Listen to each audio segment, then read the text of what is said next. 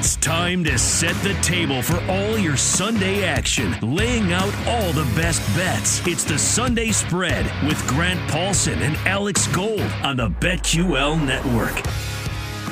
All right, let's get after it. It is championship weekend. I'm fired up. How can you not be fired up? Championship weekend, and I'm still, Grant, riding that high from last week. I must be honest. 13 seconds is going to go down in history for a long, long time after what happened last Sunday night between the Chiefs and Bills. The Grim Reaper nickname, the T-shirts have been printed up. Everybody's making money off of it. I guess we should have tried to make some money off of that as well. What's going on with you?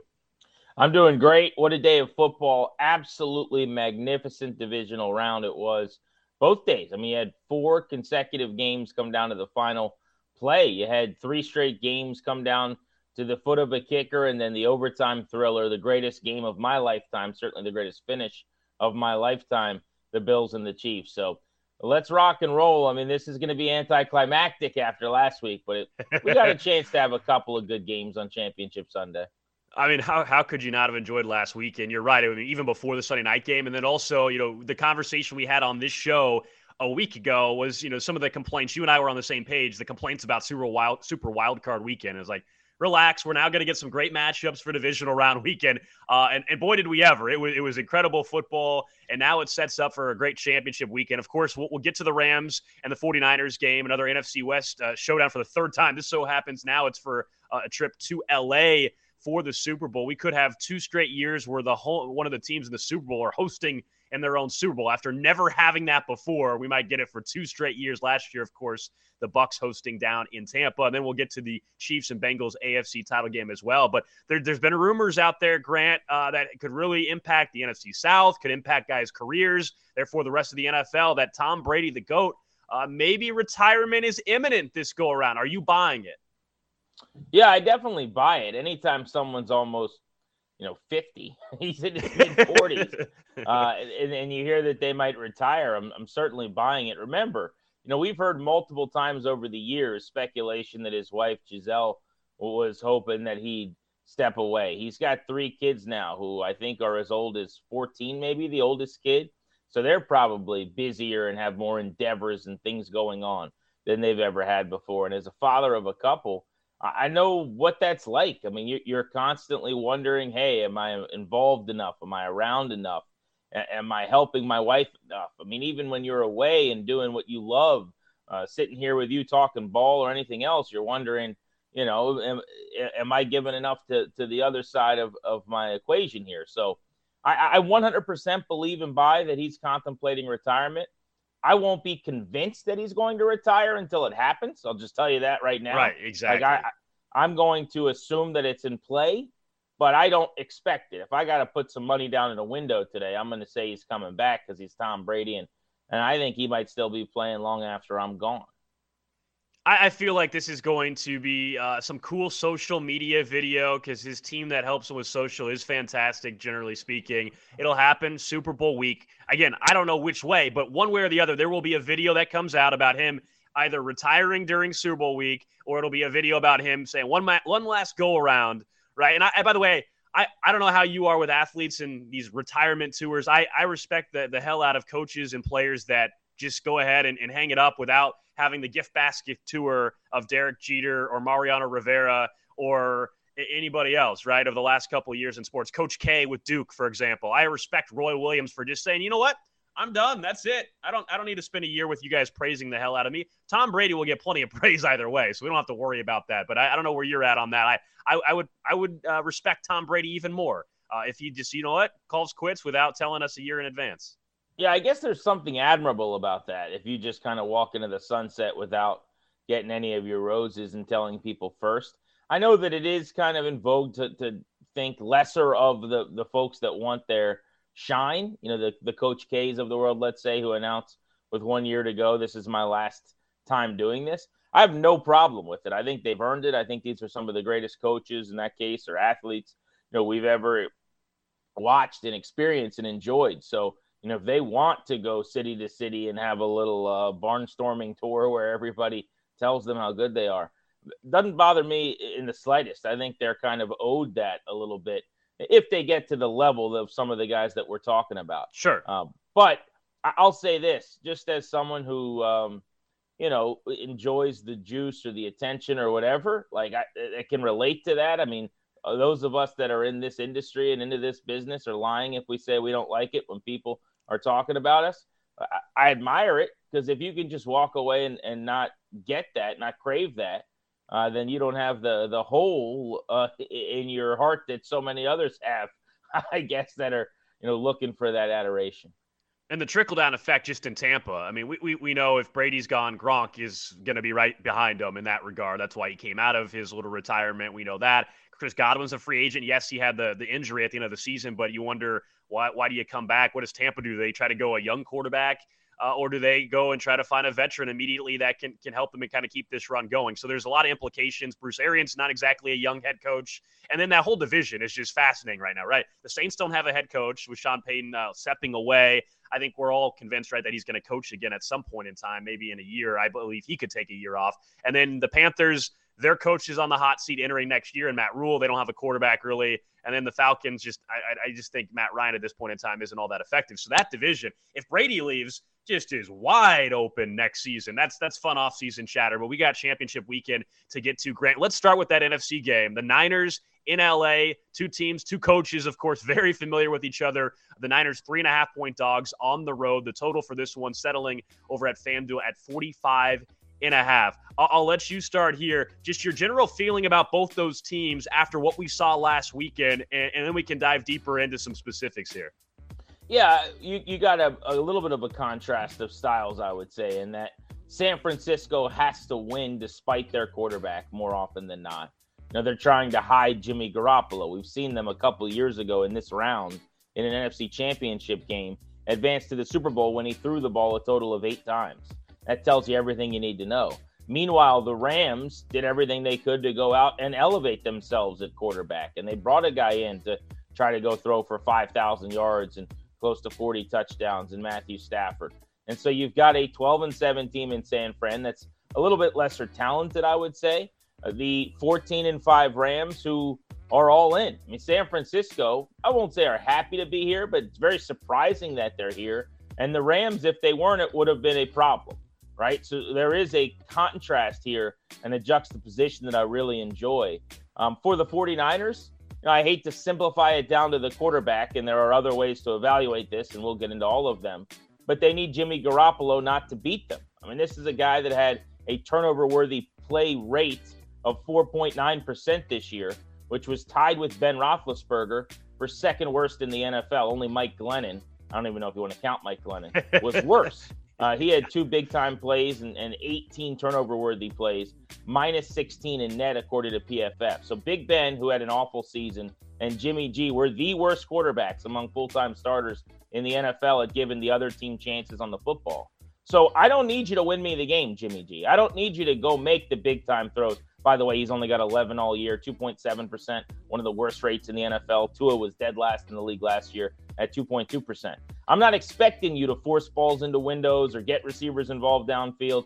I just need you not to kill me in this game. Let me run the ball with Debo Samuel, went for 140 all-purpose last time I played the Rams. Let me get Elijah Mitchell going, who had 48 carries in 2 games against L.A. Because that's what, Alex, the 49ers have been able to do. They've been able to go with their A plan. They haven't had to go to the contingency. They've stayed on script in both of these games against L.A. That's the key here. And that's what's been impressive about the Niners anyway. I mean, last week, I'll be honest with you, guys listen to the show and watch the show on Twitch as well. I mean, I thought the Packers were going to cover that spread and not have a whole lot of an issue doing so, but it was the Niners' style of play as you laid out there. They're just going to – look, they don't want to get into a shootout, right? They cannot have this game, to me, be 35-31. And I just don't think that's possible, first of all. I just don't think they can get to 35 points against this Rams defense. I'm not saying they have to do that, but that's just not the style of game where they can be effective, and 100% with you on Jimmy Garoppolo. I mean, this is a guy that just cannot cost you this game. You cannot allow him to lose this game for you. Therefore, you can't put him in a spot where he's got to start dropping back and throwing the ball consistently down the field. That is not what he's built for. With that said, it is pretty remarkable that Jimmy Garoppolo has a chance to go to 2 Super Bowls in 3 years, and you just how difficult that is to do in this league. But also, we know they draft Trey Lance. And so the dynamics here of if he takes you, if you're the 49ers, to a Super Bowl, You gave up all this draft capital for Trey Lance. How do you think that plays out in the offseason? Because like that would be fascinating. We know that Jimmy Garoppolo, if we watched this past season with most of the quarterbacks, Ryan Tannehill, certainly earlier in the postseason with some other QBs, we say good enough isn't good enough anymore, right? To go and win the big game. But Jimmy Garoppolo might be good enough to get you to two Super Bowls in 3 years. Now, I'm sure you would respond and say, well, that's Kyle Shanahan and the greatness of a head coach that he is and his scheme. And it's a testament to him 100%. But Jimmy Garoppolo getting the two Super Bowls in 3 years, man, like I think Jimmy Garoppolo, trading him in the offseason gets way more complicated the minute that happens. No, there's no doubt about that. I mean, it's easy to sit here and I think correctly say he's a passenger. And them being in the Super Bowl has a lot more to do with everything else than it does Jimmy Garoppolo. But how many guys have been to the Super Bowl 2 times in 3 years over the last 25 years? Now, I'm not telling you he's the reason that that's happened. What I am going to say, though, is to just move on and not think about it at that point. Clearly, when he's healthy, you're really good. You know, when he's healthy, you win a lot of football games. Something works here. This formula has been successful. Now, if you feel good about Trey Lance, then you move on with Jimmy G and you don't worry about it, as far as I'm concerned, because it'll be easy to upgrade at the quarterback position. And frankly, just going into, say, next season with Jimmy G, you're probably not getting to the Super Bowl anyway. I mean, that would be how I would view it. If I'm Kyle Shanahan, I would trust in the fact that we've gone on some magical carpet rides. It's been pretty crazy, but this is not a sustainable model, and we got to try to do better at QB. You watch the AFC title game or the AFC divisional round game that may end up being the title game, like I did, the Allen Mahomes game. Everyone's trying to get a alien like one of those two guys, right? Absolutely.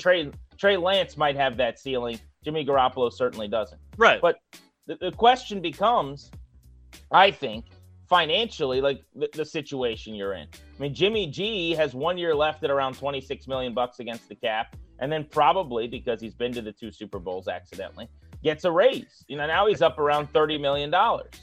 Meanwhile, you drafted Lance on a rookie contract. So now you can extend Debo. You can do a lot of other things around him. Yep. It all comes down. It is less about Jimmy G to me. It is more about Trey Lance. They watch him every day. They see him in practice. What do they think of Trey Lance? If Kyle Shanahan right now is going, oof, I don't see it with this guy, then you may have to keep Jimmy G. But you know, if they think as highly of him as they did before the draft, then you move on. You don't think twice about it. What's interesting, though, about that is, and I guess this is where Jimmy Garoppolo does get credit, because there was a point in time in the season where it seemed like they were going to switch to Trey Lance. And then Trey Lance, I think, had a little injury. He was out a week or so. And then Jimmy Garoppolo started playing better football. And then the rest is history. He's been the guy the rest of the way. Like, if to your point about practice, I mean, if Trey Lance was excelling in practice and they saw something and they felt like he gave them better chance to win, like given what they gave up, I feel like he would have been given his opportunity. Do you think it's more that Garoppolo started playing better, or do you think actually, if we were to get some true serum with that organization, that they really haven't been impressed yet by Trey Lance at this point? Because that would be a little concerning to me. Yeah, my guess is both, but I would say I don't think Garoppolo, other than a 1 month stretch or so where he didn't turn the ball over, and as because of that, you know, quarterback rating is very simplified. If you're throwing touchdowns and not throwing picks, you got a good one. But at that time, he had one of the better ratings in the league for about a month or something like that. Like, that definitely buoyed him. That helped him. Don't get me wrong. But I believe when you trade what you did to go get Trey Lance, if that guy was showing you a ceiling that Jimmy G couldn't provide and you didn't have to worry about the floor, he would have been playing more. I just think if I had to guess, I would say they haven't been overly impressed with Trey Lance, because I don't think the plan, regardless of what Kyle Shanahan was saying, was to actually ride with Jimmy G for the full season. I think if they had their druthers, they would have started the year with Garoppolo. He would have had him in a decent position, and then they would have made a transition to Trey Lance at some point, who is now ready to try to elevate that offense, a la San Francisco going Alex Smith to Colin Kaepernick back in 2012. I think that was kind of the goal, the evolution of the offense being get the dual threat in there to make plays with his feet and his arm, and it just didn't happen.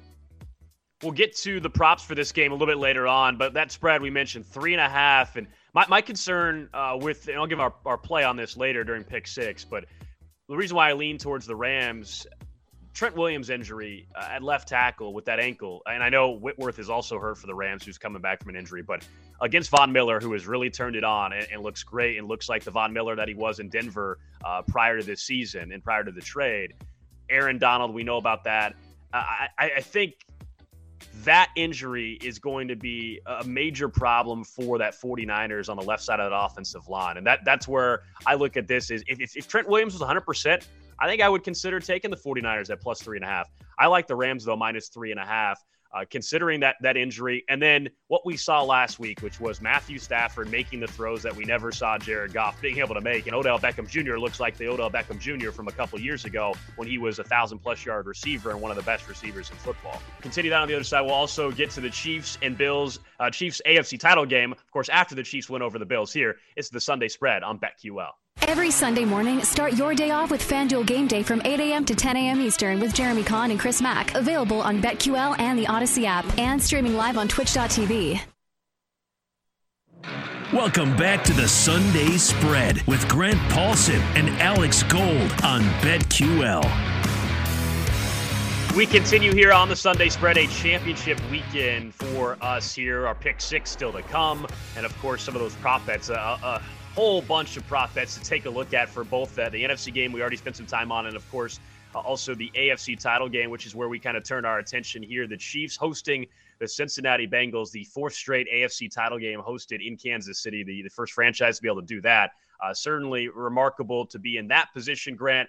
And I think we'll get to the spread, 7.5 over at FanDuel. It was 7 for much of the week at a lot of books, including FanDuel, but bumped up to 7.5, the total at 54.5. But certainly there's big picture and the dynasty word and the legacy word. And I don't know how you categorize dynasties and whether or not Kansas City with a Super Bowl this year, if that puts him in that conversation or not. This would be not only so their fourth straight AFC title game now, they would have a chance to go to their third straight Super Bowl. And Patrick Mahomes has a chance to maybe get his second ring. You're outside Kansas City, so I'm curious to get your perspective because I can tell you how everybody's feeling here in KC about that. But how do you view dynasties in sports, specifically with the NFL? So it's funny you said that. We started talking about this here in D.C. even before last year's Super Bowl. Now, obviously, they lost, so it completely changed the arithmetic. I think because it would just be the second Super Bowl win, you're still short of a dynasty. For me, once happens, two is coincidence or whatever they say, three's the trend. I think you have to have three in like a 5-year span or something like that. So I would refer to them as a dynasty. After they win this Super Bowl, if they did that, and then if they were back in the Super Bowl next year, they'd have a chance to kind of solidify themselves. But they're an AFC dynasty right now, I can tell you that, because they win the AFC year in and year out. Little bit short for me on the math. Why? What do people say in Kansas City?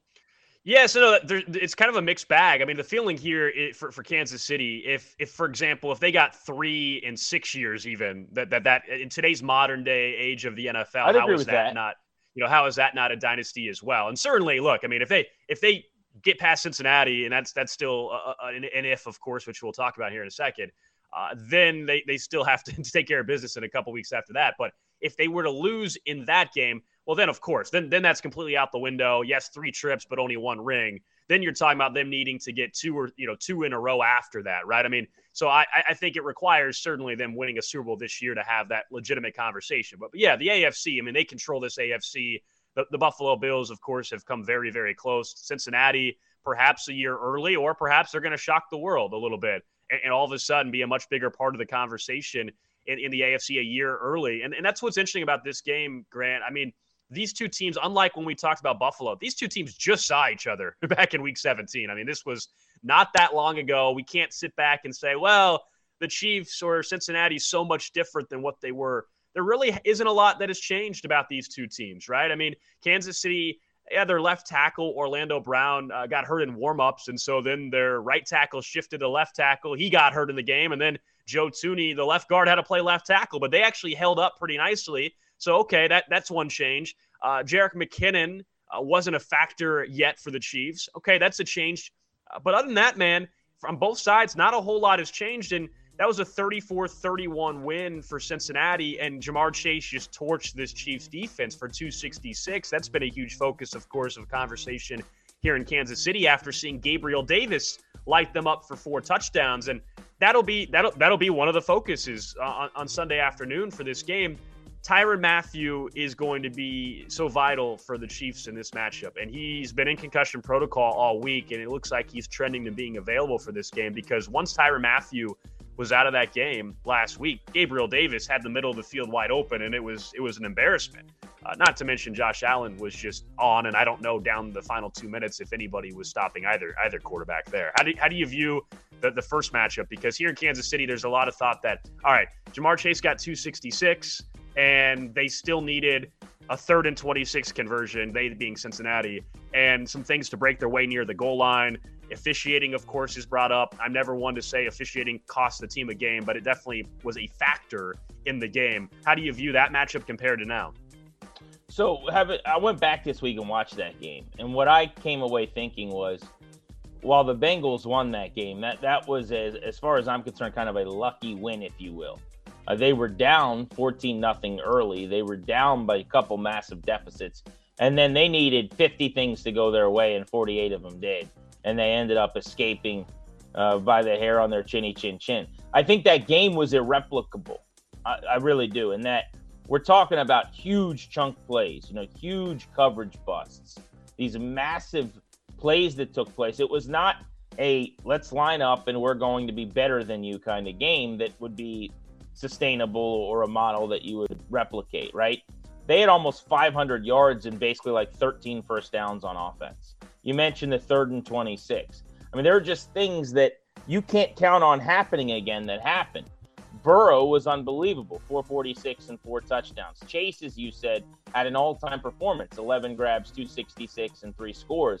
But again, a lot of the things that took place just aren't going to happen again this weekend. So in a different style of game, in a different game altogether, can you still find a way to outdo the Chiefs? And I think they're going to have some problems. I mean, there are a couple of things I would say, though, just as keys coming out of that game, most notably how Kansas City's defense defends Cincinnati's offense. I heard a stat from Pro Football Focus this week that I really liked, which was in that game when the Chiefs operated with a two-high look, they were much more effective. And when they went single high defensively, they allowed 12.3 yards per play in that game.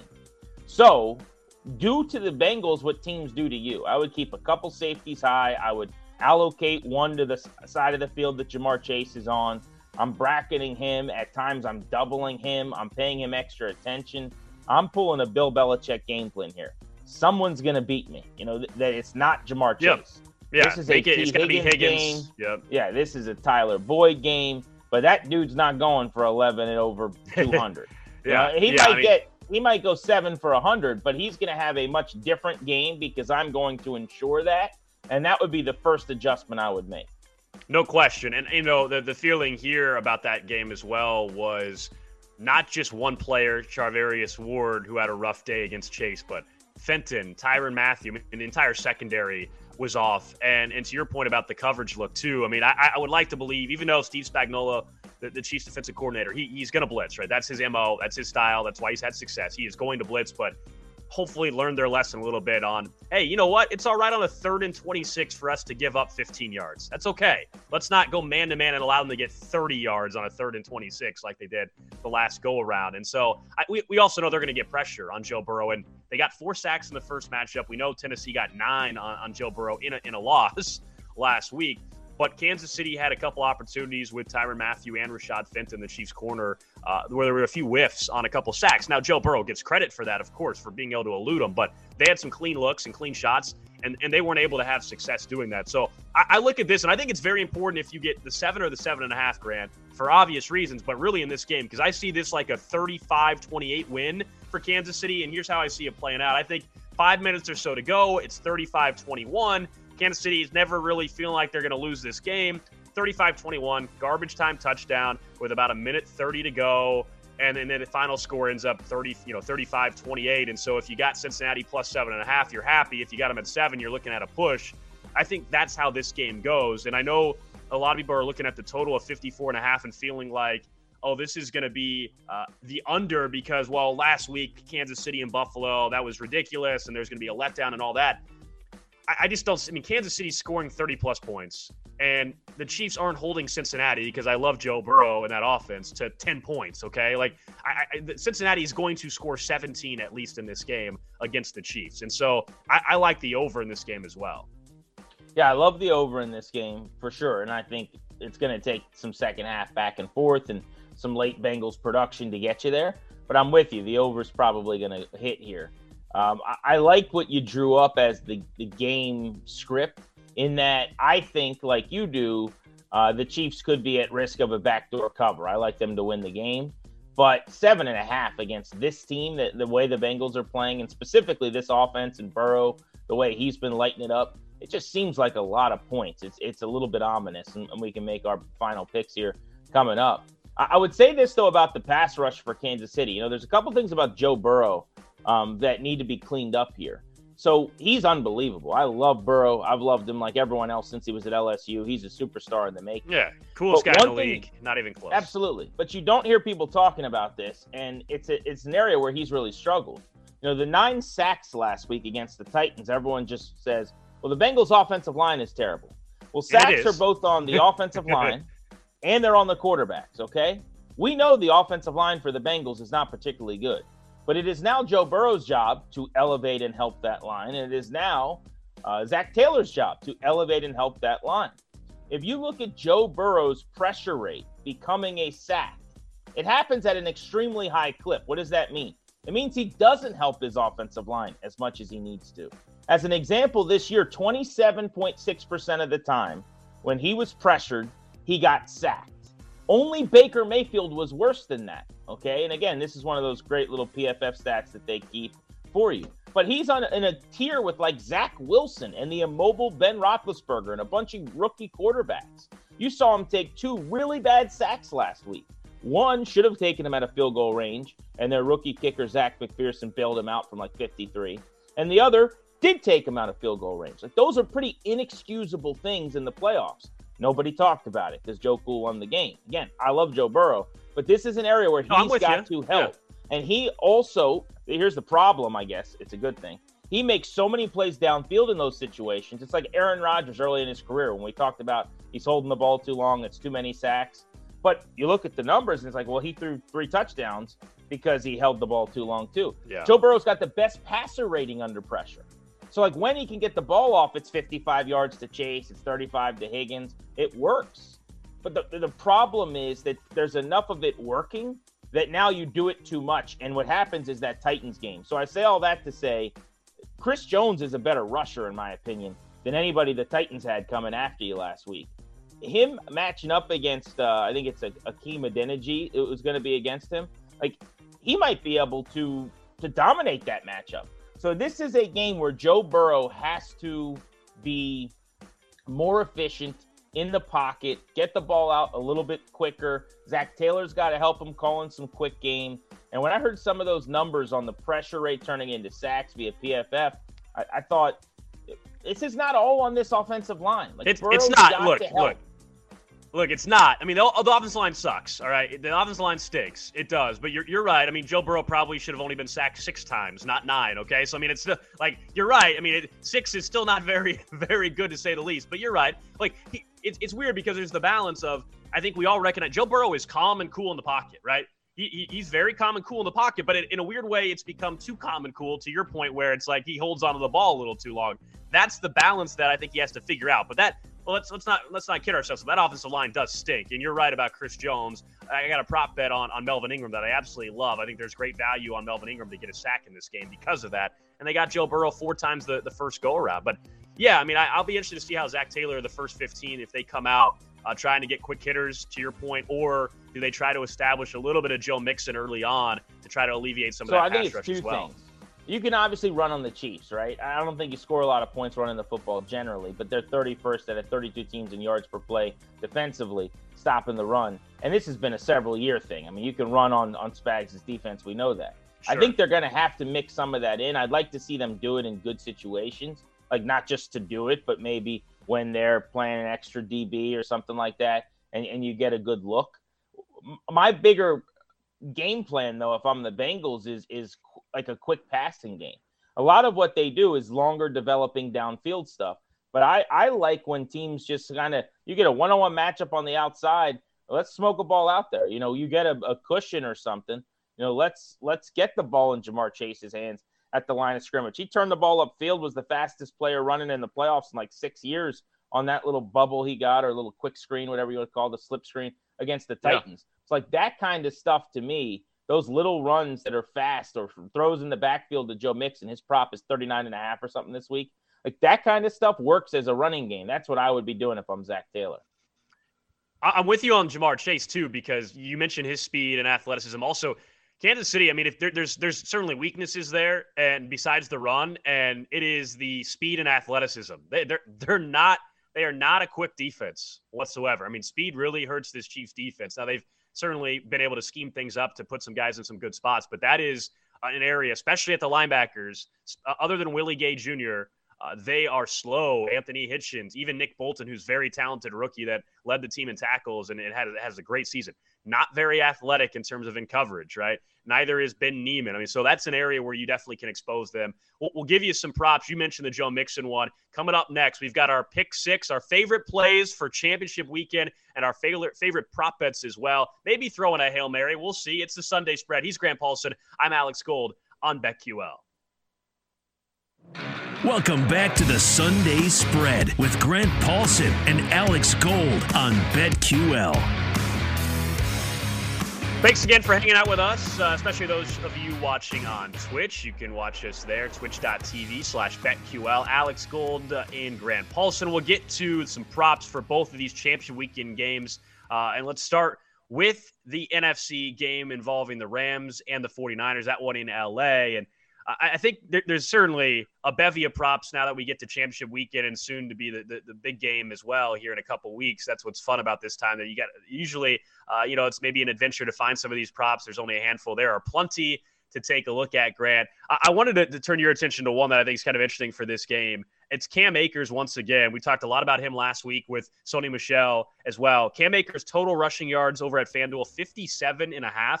Last week, we all saw what happened.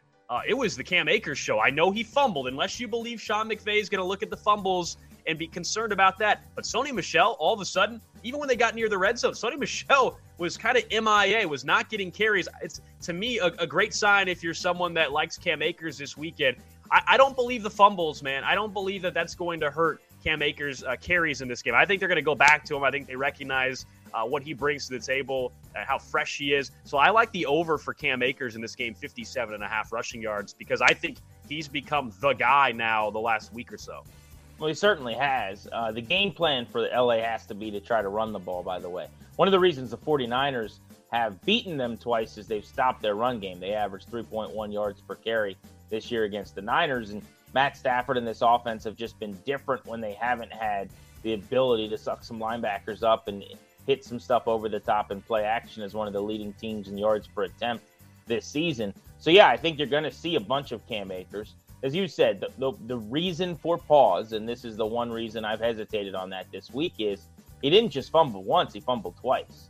Yeah. And in fact, he fumbled on his final carry of the game as well, and it could have cost the Rams the game. Now, you know, if they had another drive coming up, maybe you would have seen Sony Michel, as you said, with a full week to prepare and to scold him properly or do whatever it is that they wanted to do. I like to think they go back to him because he is just more explosive. He brings a burst. He's fresher. You could just see it when he's running. And Sony Michel got this offense, got this running game going, and provided a shot in the arm this year. So he's well-earned whatever trophy or ring or whatever they're able to earn the rest of the way. But Cam Akers is kind of their go-to guy. My favorite prop in this game is actually a rushing prop as well. It's on the other side of the ball. I love Debo Samuel at 40.5 rushing yards. Absolutely love it. Now, if you live under a rock and you think of him as a wide receiver and you see that number, you'd go, that's insanity. But this guy's not a wide receiver. This guy is he's Anquan Bolden, but then he's like Clinton Portis in this offense when you put him in the backfield. It's ridiculous. He runs through tackles. He gets to the edge. You know, he rips off every single week, it seems like a 10 or 12 or 15-yard run. I think that the 49ers have one formula to be really good on offense and one formula, as it turns out, to beat the LA Rams, and that's through Debo Samuel and Elijah Mitchell in the running game. They know that. So I think you're going to see Debo get 8, 9, 10, 11 carries to go along with 7, 8 targets. We've seen him recently against this team that he's playing have 140 all-purpose yards on 12 touches. So I think you're going to see more than 12 touches for him. I think Kyle Shanahan wants to involve him, needs to involve him. I'll go over 40.5 rushing yards for Debo Samuel. I like the logic behind it. I mean, yeah, it makes sense. I mean, if you're San Francisco and you're going to win this game, Debo Samuel has to have a huge, huge role in that. And as you pointed out, yeah, it doesn't necessarily mean he's catching 8 passes, but he's going to be running the ball significantly throughout this game. I think I'll stick with a wide receiver, but actually look at receiving yards. And it's someone that I think a lot of people counted out and said maybe even washed up, but it's Odell Beckham Jr., who has been fantastic since about week 17 or so of this season. He has been a fantastic addition to that offense, and where would they be without him after Robert Woods, of course, went down in that practice the day of, I think it was, the deal was official, which was just terrible, terrible timing, but also in a weird way, great timing that they happen to have Odell Beckham Jr. coming in. His number is at 50.5 receiving yards in this game. With the way Matthew Stafford has been playing, with what I think they're going to have to do, Odell Beckham Jr. clearly is someone that's now involved in this offense. It's not just the name. He is actually serving a crucial, a crucial role in this offense. So I like the over 50.5 for Odell Beckham Jr. In this game. Yeah, I like him on an anytime touchdown. I've actually got that in a parlay for this game. You know, the yardage, depending on weeks, sometimes is higher or lower with him. And I think that's where he's a little bit less consistent. But the Van Jefferson injury this week, I think, does help him some in that normally Van Jefferson's the guy they're targeting on downfield shots, and they still may if he plays. But I think there's also the opportunity that OBJ's running one or two of those routes. So maybe he catches, you know, the 20-yard dig or the 27-yard throw behind everybody, something like that that gets you that prop. So I actually like that a ton as well. I would also say, by the way, just one more for me in that game, Stafford passing yards, I feel good about 277.5. It's a high number, but again, this is such a big play offense. So you look at their YPA this year, you know, it's elite. You saw the end of the game with the big throw downfield to Cooper Kupp. You know, they generally hit one of those somewhere in just about every single game on a deep shot.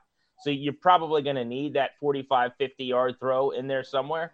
But I think if they win, which I am predicting them to, Stafford's going to be over 280 passing yards because their offense is going to be making some big plays and staying on the field.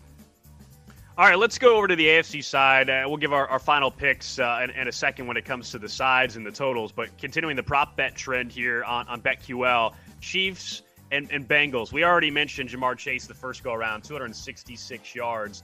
His receiving total, it's bounced around throughout the week. It is at 85.5 at FanDuel. It opened at 82.5 yards. Not surprisingly, it's been bet up after everybody takes a look at what happened a couple weeks ago. And I think you have to take the over still here, even though I believe the Chiefs will have a better plan on him. And they did a good job on Stephon Diggs this past week, as a matter of fact, in Buffalo. But Ja'Marr Chase is better than Stephon Diggs, all right? He just flat out is. He's far more explosive to me than Stephon Diggs is. That's not to say Diggs isn't a talented receiver, but Ja'Marr Chase to me is on a different level than him in terms of explosive plays. You mentioned the ability to take a 5-yard screen and turn it into 65 yards the other way for a touchdown. I like the over here for Ja'Marr Chase, 85.5. I don't think he's getting 150 yards or 200 yards receiving, but I have to take the over, I feel like, here with Ja'Marr Chase, because even if you believe Kansas City does a better job, we know with Joe Burrow, he's going to just throw a couple balls up in the air and hope Ja'Marr Chase gets it. And I'm going to guess that Ja'Marr Chase is coming down with a couple of them. So I like the over Ja'Marr Chase, 85.5. Yeah, they're going to pay him way more attention, so you'd have to imagine he's going to have way worse a day than he had last time. So let's split his yards in half and he gets to 130. Right? I mean, I don't think he's going to go to 130, but I'm with you. I'm over the mid-80s. Everyone says, oh, well, he's not going to have as big a day. Yeah, well, he could have the third of that and still hit his prop, basically. So I'll take the over. I don't love it. It's not something that I'm, like, rushing to do at FanDuel, but if you're making me pick a play, I would take the over on that. A couple of things I do like in this game. From a Bengals standpoint, I'm leaning. I feel frisky about a Tyler Boyd over on 39.5. I think it's going to be a somebody else type game.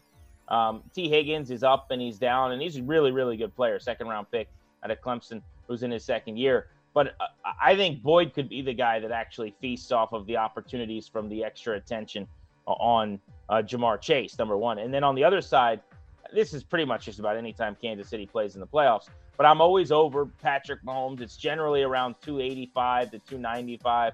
If he doesn't throw for 300 yards, generally I always try to just eat myself up because he's going to do that. And I'll pair that with Travis Kelce. Exactly. Sitting at 75 and a hook. I want to say it's 5 straight playoff games over 100, 6 times this year. Yeah, so it's 4 straight, but I'll give him the 5th because he had 96 last week. So I'll go ahead and say it's 5 straight. Okay. Yeah, I mean, it's just almost automatic with him in these postseason games with their offense operating on all cylinders, barring him coming up lame or missing some time, getting in the blue tent. I mean, he's going for over 75 yards. So I'll put those two things together, Mahomes and Kelce. I love the Kelce play. You're absolutely right about what you just said about the playoffs when it comes to Travis Kelce. I mean, he had 50 yards, I think, with 2 minutes to go, and then he ends up with 96, as we know how crazy that game got as well. But he's the most trusted weapon that Mahomes has. If you caught the mic'd up segment this week on Inside the NFL, that relationship and the trust and the ability to alter routes and just be able to almost just know where each other are going to be without even saying things is just remarkable. So I like that. My favorite prop, though, honestly, for the game, if we're just looking at value, over at FanDuel, they have a sack prop for Melvin Ingram, the Chiefs pass rusher, to get a sack, just to get a sack, plus 250. If it was minus 120, it's a different story. We're having a different conversation. At plus 250, against an offensive line and a quarterback, as we discussed, that is prone to getting sacked, at plus 250, I really love this prop bet. And I think some of our friends over here on BetQL, I was on with the guys on BetMGM tonight earlier this week, and that was one I gave them, and I think they love it now. And I was surprised it's still at plus 250. It's been at plus 250 since Tuesday, and here we are on the Sunday spread, and it's still plus 250. I think he has an opportunity to run into one. I get that he only has 2 sacks on the season, but he's been all around the quarterback this year. Yeah, anything you can get as far as needing 1 sack, I think, is pretty juicy. And if you're getting plus totals on a good edge rusher, that seems like the kind of bet you want to make as far as I'm concerned. It's not going to be 9 sacks. Like, that was a crazy thing because there was only like 16 pressures. So almost all the sacks, pressures rather, turn into sacks, which, again, Joe Burrow, help your O-line out a little bit here. Zach Taylor, help your O-line out a little bit. You go into the game knowing they're not good. You are good. So elevate them. Having said that, I think it'll look a little bit more like the Chiefs game the first time in week 17. I think they had 4 sacks and it was on 15 pressures or something like that, which is a much more normal bad rate. Like, you don't want that rate, but that's normal bad. 9 sacks on 15 pressures or whatever is like unheard of. All right, we got about a minute or so left. We kind of led you into it when we were talking about each game, but where's your final plays for both the Chiefs game with the Cincinnati Bengals and then the Rams and the Niners? Yeah, I'll be quick here. I like the Rams to cover. I just think they're hot, they're rolling, and they're really, really good, and they've been waiting all year for this game. And 7.5 points is just too many for this Bengals offense and Burrow. I think the Chiefs win comfortably. Could be a backdoor cover, but I like Cincy to cover the number. We're actually on the same page on this. I think the Trent Williams injury is a big problem for the 49ers. I like the Rams to cover the 3.5. And if you get Cincy at plus 7.5, I like it. For those of you that took Cincy plus 7 earlier in the week, I'm afraid you might be looking at a push or a loss because I think it's a 35-28 type of game. Enjoy championship weekend. Of course, we'll be talking about the Super Bowl for the next couple weeks as well. He's Grant Paulson. I'm Alex Gold. Thanks for hanging out with us. And don't forget, giving props to that QL contest, your chance at $2,000 each and every week. We'll talk to you next week.